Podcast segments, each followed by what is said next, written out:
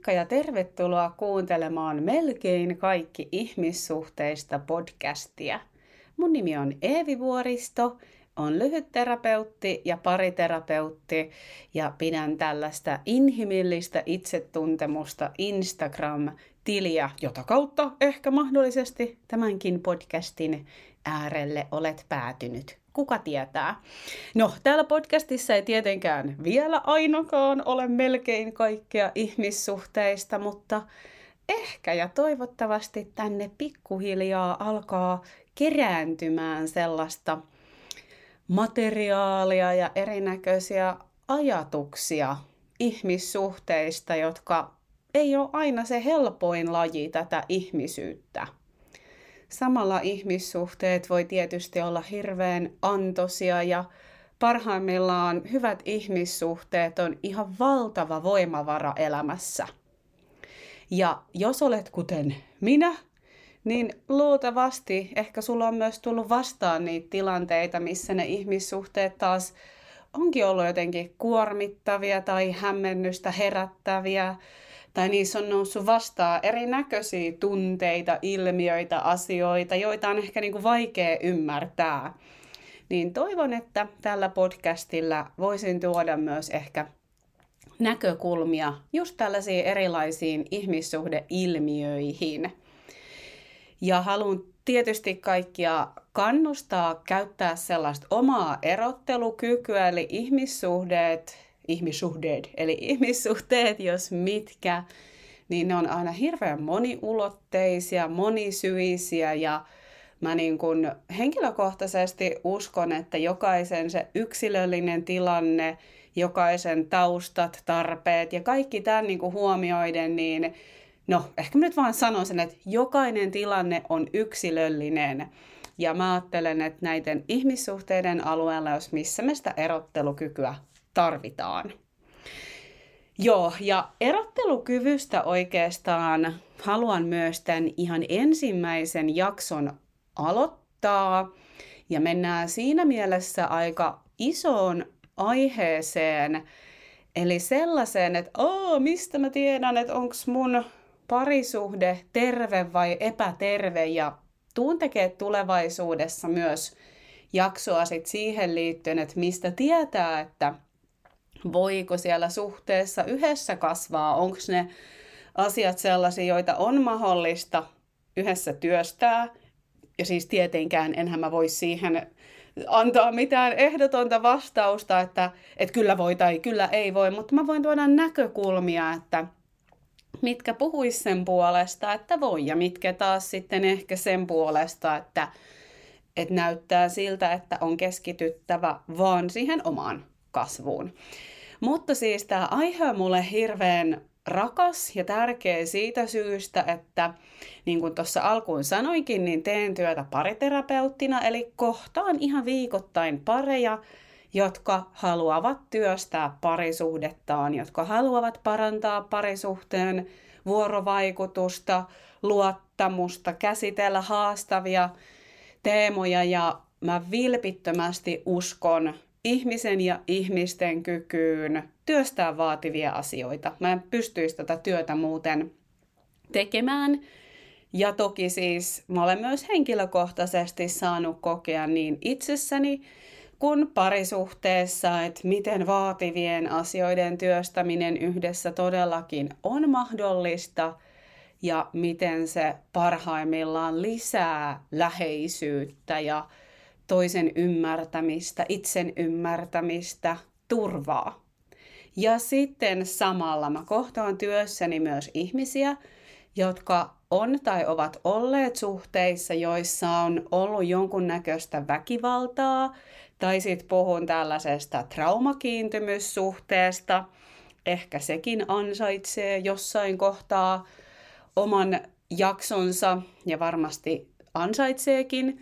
Mutta taas nämä on sellaisia kuvioita, joissa usein niin kuin kaavamaisesti toistuu, ja mä nyt sanon ison sanan, jonkinlainen kaltoin kohtelu tai jonkinlainen niin kuin toistuva, vähän jopa krooninen satuttaminen, vallankäyttö, krooninen pettäminen tai just se väkivalta eri muodoissaan, joka voi ottaa siis hirveän monia eri muotoja.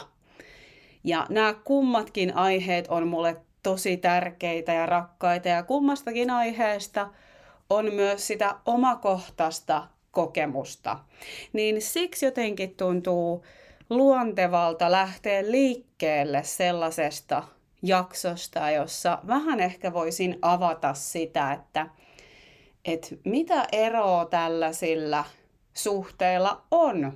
Mitkä on sellaisia ikään kuin parisuhteeseen kuuluvia luontaisia haasteita, koska ehkä me voidaan todeta, mä uskon, että me ollaan kaikki aikuisia, että mitä on sellaisia täydellisiä pilvilinna, Disney-satu parisuhteita ei ehkä välttämättä ole, paitsi elokuvissa ja tänä päivänä ehkä tietty somessa ja telkkarissa, jossa ja ei vaan ole niinku mitään ongelmia ja on pelkkää blissiä ja love, niin uh, saa tietysti ilmoittautua, jos näin todella on, mutta sen verta, mitä itse parisuhteista ymmärrän, niin niihin kuuluu myös täysin inhimillisiä haasteita, niin kuin nyt koko elämään ylipäätänsä. Niin lähdetään vähän erottelemaan sitä, että mitkä on usein sellaisia tietyin tavoin niin kuin normaaleja parisuhteeseen kuuluvia haasteita. Ja okei, okay, normaali on vähän niin kuin, uh, mitä se edes on, mutta saatte ideasta varmasti tässä kiinni. Ja mä voisin ensin avata niitä nimenomaan sellaisia ihan hyvin niin kuin luontaisia parisuhteeseen kuuluvia haasteita, joita mitä luultavimmin jopa kaikki parit, varsinkin jos on kyseessä siis niin kuin pitkä parisuhde, niin luultavasti jollain tavoin tulee vastaan. No, tämmöinen yksi luontainen haaste on se, että hyvin suurella todennäköisyydellä kummatkin parista joutuu kohtaamaan itsestään ja myös toisesta, että siellä tulee näkyville jonkunnäköistä epäkypsyyttä ja sitä keskeneräisyyttä. Parisuhde on niin intiimi suhde, me ollaan usein siellä niin, niin kuin näkyviä, että harva, harva muu meitä samalla syvyydellä näkee kuin se kumppani, että vääjäämättä meistä tulee myös joskus sitä epäkypsyyttä ja keskeneräisyyttä näkyväksi ja myös niin kuin niitä piirteitä ja puolia, joita ei ole aina maailman helpoin myöskään rakastaa. Ai, mut tulee heti miljoona ajatusta, että tästäkin pitäisi tehdä oma jakso ja tästäkin, mutta mä koitan nyt, että mä en ihan maailman eniten rönsyä, mikä kyllä kuulostaa ja nyt mulle hyvin vaikealta haasteelta tähän, mutta pysyn nyt vielä tässä asiassa ja menen seuraavaan kohtaan, eli taas sitten toinen tämmöinen hyvin tyypillinen, luontainen parisuhteen haaste, jonka luultavasti jokainen pari jollain tavoin niin kuin tulee kohtaamaan tai se tulee näkyväksi, on se, että, että kummatkin luultavasti pääsee kautta joutuu kautta saa tutkimaan sellaista omaa erillisyyttä suhteessa toiseen, omia rajoja ja myös sitä, että jos niitä aggression tunteita herää, että niiden äärellä saa, joutuu kautta pääsee harjoittelemaan sitä tervettä itsesäätelyä ja sen tarkastelu, että hei, että mistä täällä ehkä onkaan kyse, mitä tarpeita täällä taustalla on. Eli jos tätä vielä sanoisi niin kuin simppelimmällä suomen kielellä, niin kyllä hyvin suurella todennäköisyydellä jompikumpi tai siis kumpikin parista tulee joskus kokea turhautumista, ärtymystä, vihaa, niitä rajoja, että mitä me tehdään yhdessä, mitä erikseen ja mikä on suhteessa ok, mikä ei ole ok, niin tämän kaltaisia asioita luultavasti nousee esiin. Ja tässä olisi tietysti tosi keskeistä, että siellä on niin pyrkimys ymmärtää sitä, että, että miten me yhdessä näitä asioita katsotaan, mikä on meidän suhteen puolella olemista – ja just se, että, että myös niistä aggression tunteista, on ne sitten sitä turhautumista, ärtymistä, mitä vaan, että, että niiden äärellä me saadaan harjoitella myös sitä itsesäätelyä, koska se ei ole myöskään äh, niin kuin tarkoituksenmukaista, että me aletaan niitä hallitsemattomasti tietenkään toiselle purkamaan. Kylläpä mä nyt kuulosti joltain, äh, tai oli, oli virallisen kuulonen selostus, mutta ehkä siitä sai kiinni. No, hyvin usein parisuhteeseen liittyviin näihin luontaisiin haasteisiin kuuluu usein se, että, että ehkä kommunikaatio, tyylit tai taidot, ne saattaa joskus olla erinäköisillä törmäyskursseilla. Mehän tuodaan siis ihan hirveästi meidän menneisyydestä myös tiedostamatta erilaisia malleja mukanamme ja se on aika semmoinen tyypillinen kysymys, mitä mä pariterapiassa kysyn silloin, kun käydään vaikka kummankin kohdalla sitä elämän historian merkitystä, niin että et miten siellä sun lapsuuden kodissa erimielisyyksiä käsiteltiin tai miten siellä kommunikoi vanhemmat keskenään ja, ja miten sulle kommunikoitiin niin ne on usein asioita, jotka kulkee meidän matkassa myös meidän aikuisiin ihmissuhteisiin ja ehkä erityisesti sinne parisuhteeseen. Eli kyllä hyvin moni pari kohtaa kommunikaatiossa myös ehkä sellaista äh, jonkunnäköistä haastavuutta. Äh, toinen saattaa vaikka kokea toi, toisen tapa kommunikoida jotenkin liian terävä. Se herättää itsessä sellaista, että aa, o, o, että epämukavaa, ollaanko mulle vihaisia, pettyneitä ja toinen taas vaikka saattaa kokea, että kun tosta ei saa niin kuin mitään irti, että sanois nyt niin kuin jotain. Ja no, vitsi tästä kommunikaatiostakin, niin tästäkin ehdottomasti tarvitsee tehdä oma jaksonsa. Näistä kaikista kohdista varmaan tarttee, mutta huomaan heti, että kaikesta olisi hirveästi lisää sanottavaa.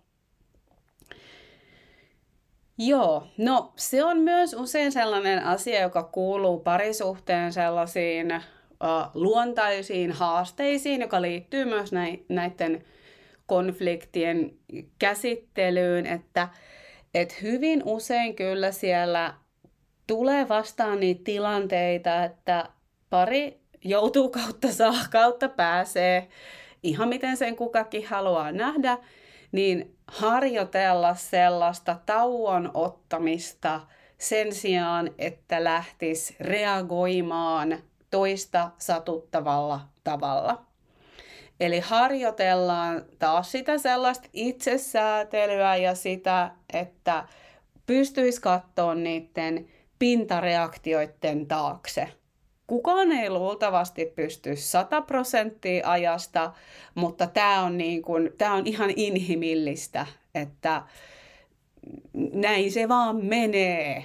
Että moni meistä niitä joutuu harjoittelemaan. Ja ylipäätänsä sellainen niin kuin asenne ja avoimuus sitä kohtaa, että hei me luodaan tämä suhdedynamiikka, me luodaan tämä vuorovaikutus, me luodaan tämä suhteen turva yhdessä, että tämä on meidän yhteinen asia. Ja mä oon aktiivinen osa sitä ja mä niin kuin osallistun tähän. Mä ymmärrän, että nämä asiat ei vaan leijaile jostain taivaasta mun syliin, vaan mä oon aktiivinen osa sitä, että minkälaiseksi tämä suhdedynamiikka muotoutuu.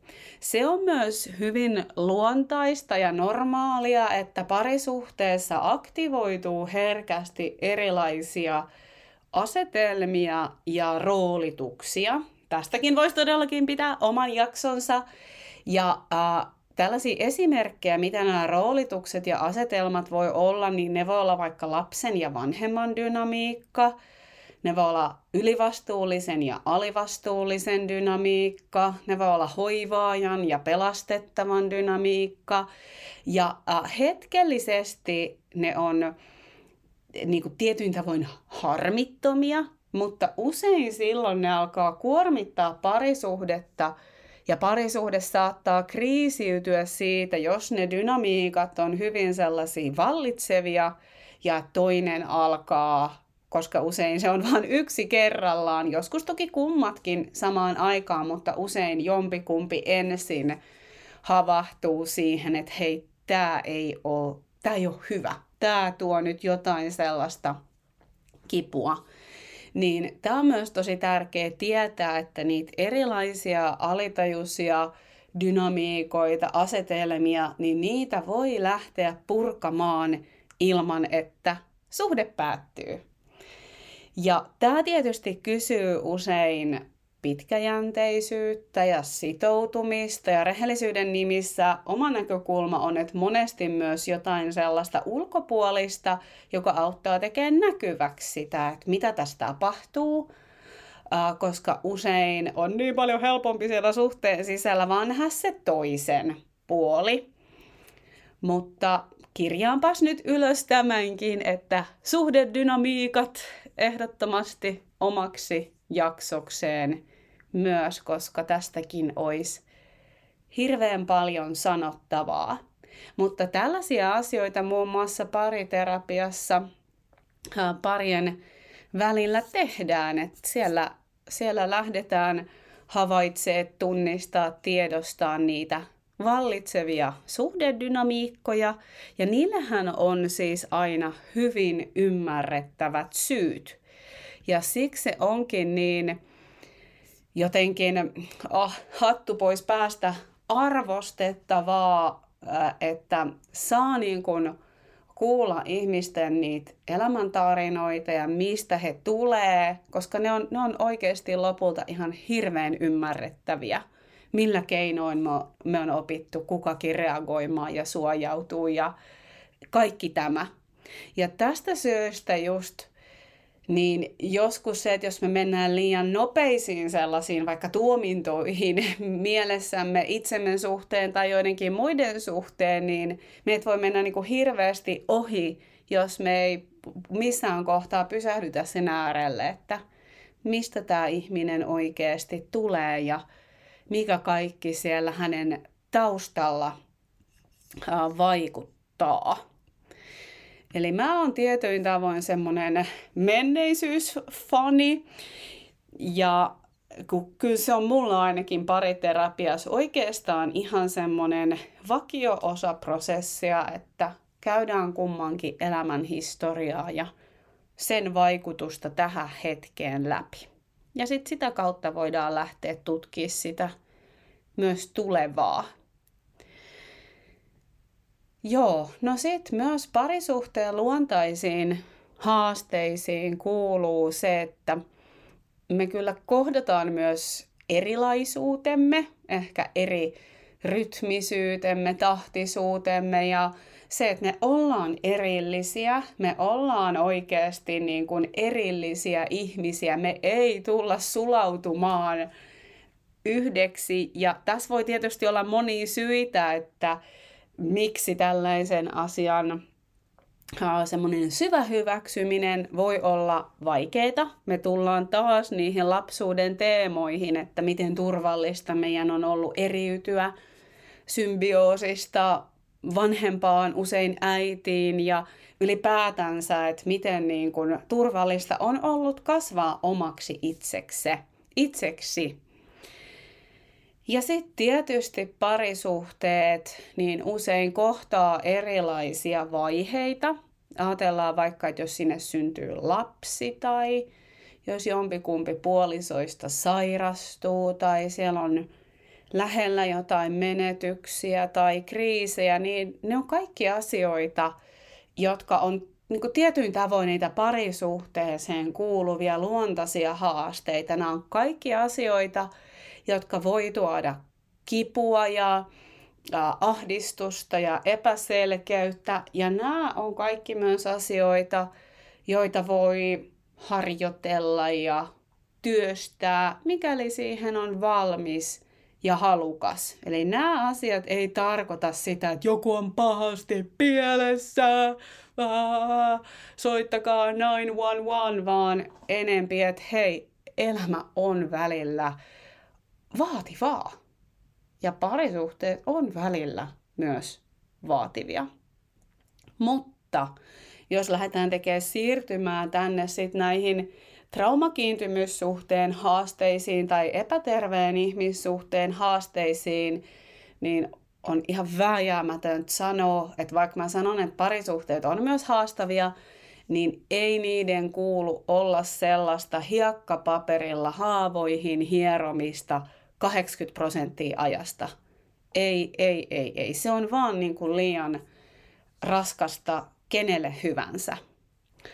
Eli jos me aletaan sitten puhua niistä epäterveiden suhteiden haasteista, niin silloin siellä on usein väkivaltaa jossain muodossaan. Ja mä tiedän, väkivalta on iso sana. Se pysäyttää, niin kuin sen toki kuuluukin. Uh, mutta väkivaltaahan on siis verbaalista, emotionaalista, seksuaalista, taloudellista ja sitten sitä fyysistä väkivaltaa. Ja ongelma on tietysti se, että jos me ollaan suhteessa, jossa jotain väkivallan muotoa niin kuin toistuu kaavamaisesti, niin me ollaan usein turruttu siihen. Sitä voi olla hyvin vaikea enää tunnistaa siellä suhteen sisällä.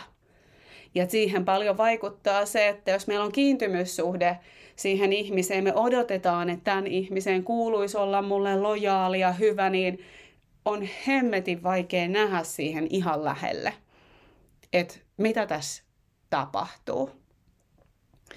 Epäterveen suhteen haaste on usein myös ä, erilaiset niin kuin toistuvat valheet tai semmoinen, että jotenkin suhteen kannalta oleellisia asioita jotenkin jatkuvasti piilotetaan tai ihan tarkoituksellisesti annetaan väärää kuvaa asioista, johdetaan harhaan, äh, sumutetaan, manipuloidaan. Ja tällaisethan kaikki todella siis ne sumentaa ajattelua, päätä, tunteita ja, ja surullisimmillaan siinä käy niin, että se ikään kuin sen sumutuksen tai manipuloinnin kohde alkaa usein epäillä itseään. Ja siellä on sitten toki usein omat altistavat taustat, että on ehkä jo lapsuuden kodissa vaikka joutunut ottaa sellaista alisteista asemaa tai jotain muuta vastaavaa. No sitten epäterveen suhteen haaste voi olla myös semmoinen toistuva ja hallitsematon aggressiivisuuden purkaminen. Tunteet itsessään ei niin kuin ole väärin, mutta se jos ne tunteet jatkuvasti ja hallitsemattomasti purkautuu epäkypsillä tavoilla ja varsinkin vielä ilman, että niistä otetaan mitään vastuuta tai anteekspyyntöä tai tehdä mitään korjausliikkeitä, niin ne on hyvin haitallisia kuvioita siellä suhteen sisällä. Ja tähän liittyy toki myös passiivis-aggressiivisuus, eli semmoinen toiminnallistunut piiloviha, että eri tavoin ikään kuin piilotetusti ilmastaan sitä vihaa toiselle jollakin teoin. Ja nämä nyt tosiaan voi ottaa niitä hirveän erilaisia muotoja. Epäterveessä suhdedynamiikassa on usein myös toistuvaa sellaista projisointia tai tunteen siirtoa. Eli usein toinen osapuoli niin toistuvasti sijoittaa toiseen jotain sellaista, mitä ehkä jopa tekee itse, tai jotain, mitä hän ei itse halua tuntea. Eli se voi olla vaikka sitä että kaikki on vaan toisen syytä tai sä oot vaan hullu, sä oot vaan traumaattinen, sä oot vaan sitä. Ja, ja tämähän on usein nimenomaan niin kuin sitä, että mä en pysty sietämään itsessäni syyllisyyttä, joten sun täytyy olla syyllinen. Mä en pysty sietämään itsessäni häpeän tunnetta, niin mun täytyy häpäistä sut. Ja näitä esimerkkejä voisi jatkaa loputtomiin. Ja tämä tosiaan epäterveessä suhteessa tapahtuu ilman niin kuin, korjausta.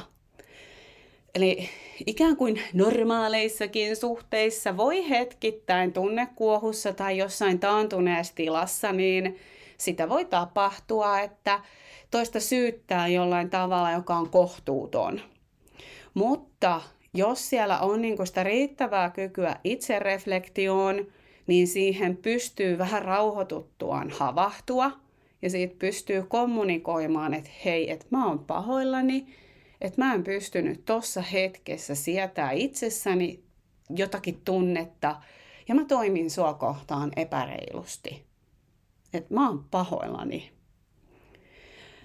Epäterveissuhteissa tätä ei useinkaan tapahdu, Joskus tapahtuu, mutta jos siis kyseessä olisi tämmöinen traumakiintymyssuhde, niin silloin siellä on valitettavasti riski sille, että tämmöinen vastuunotto olisi osa sellaista hyvittelyvaihetta, jossa niin kuin pyritään saamaan se vanha dynamiikka takaisin. Eli valitettavasti, valitettavasti aina, jos ihmiset pyytävät anteeksi ja sanovat ottavansa vastuun, niin jos kyse on traumakiintymyssuhteesta, niin valitettavasti näihin sanoihin ei ole aina luottamista.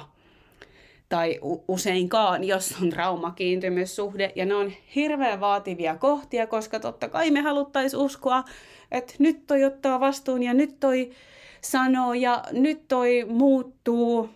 Ja mikäli siis todella oikeasti kyseessä on traumakiintymyssuhde, niin silloin me ollaan ehkä usein kyllä jo nähty mahdollisesti jopa useampia kertoja, että ne sanat ja teot ei vaan ole linjassa keskenään. No, sitten näihin epäterveisiin syhdedynamiikkoihin kuuluu usein myös semmoinen lähes jatkuva ja repivä draama, jota ei niin kuin yrityksistä huolimatta ole saatu katkaistua. Ja tämä on nyt mahdollista, että tämä on myös semmoinen alitajuinen ilmiö, että jos ihminen on kasvanut turvattomassa tai kumpikin vaikka parista turvattomassa tunneilmastossa, että he on niin tottunut sellaiseen kaoottisuuteen, että jos oiskin hetken vaikka seesteisempää, niin sitten se kaoottisuus pitää niinku sinne uudelleen jotenkin saada – ja tuoda aina jollain keinoilla, koska se semmoinen tasainen, tavallinen, niin se tuntuu uhkaavalta, se tuntuu pelottavalta. Et silloin on enempi niin kuin jotenkin elossa ja valppaudessa, jos on hätätila ja, ja, ja se ei tietenkään ole, se on hirveän kuormittavaa. Sitten näihin epäterveisiin suhdedynamiikkoihin hyvin monesti kuuluu nämä valta-asetelmat. Eli valitettavasti on näin, että kaikki ihmiset eivät ole valmiita tai halukkaita tasavertaiseen suhteeseen.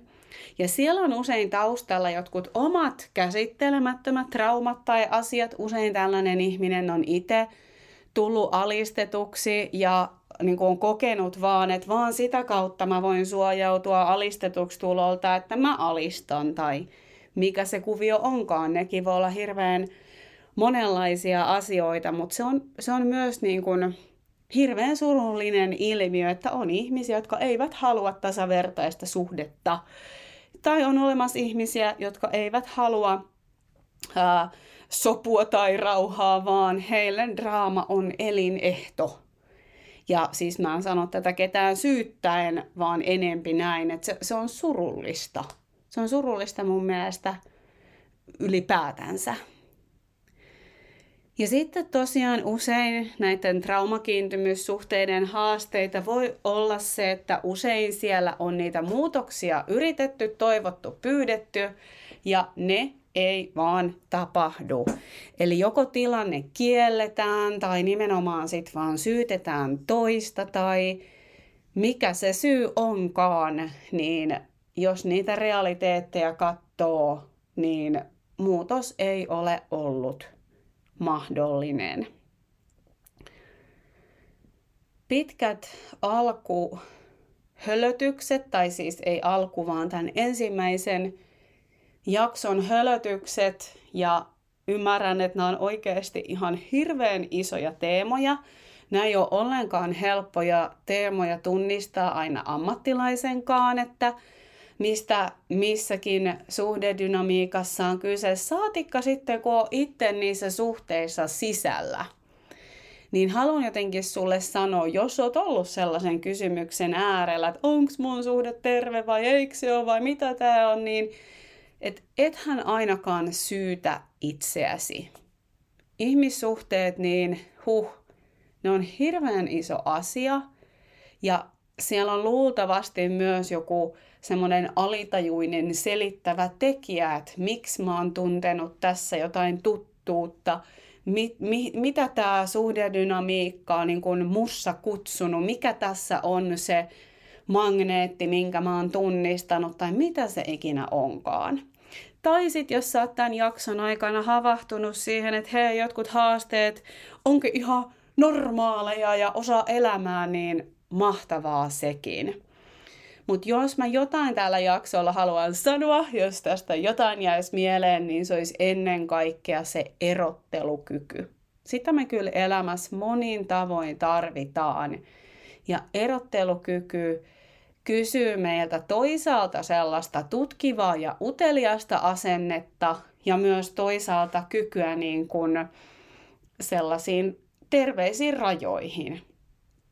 Ei ole aina ollenkaan helppo taito. Kuten nyt olen tainnut jo monta kertaa tässä sanoakin. Mutta hei, ihan mahtavaa, että oot ollut kuulolla ja mä sain nyt monia aiheideoita, mistä podcasteja jatkaa, joten jää ihmeessä kuulolle. Ja vinkkaan hei vielä lopuksi, että käy ihmeessä tutustuu www.inhimillinenitsetuntemus.fi Sieltä löytyy mun verkkokursseja ja muun muassa mun inhimillinen itsetuntemus kuukausryhmä, josta löytyy useita verkkoluentoja just kiintymyssuhteista, tunnelukoista ja ihmissuhteista ylipäätänsä eli www.inhimillinenitsetuntemus.fi. Moi moi!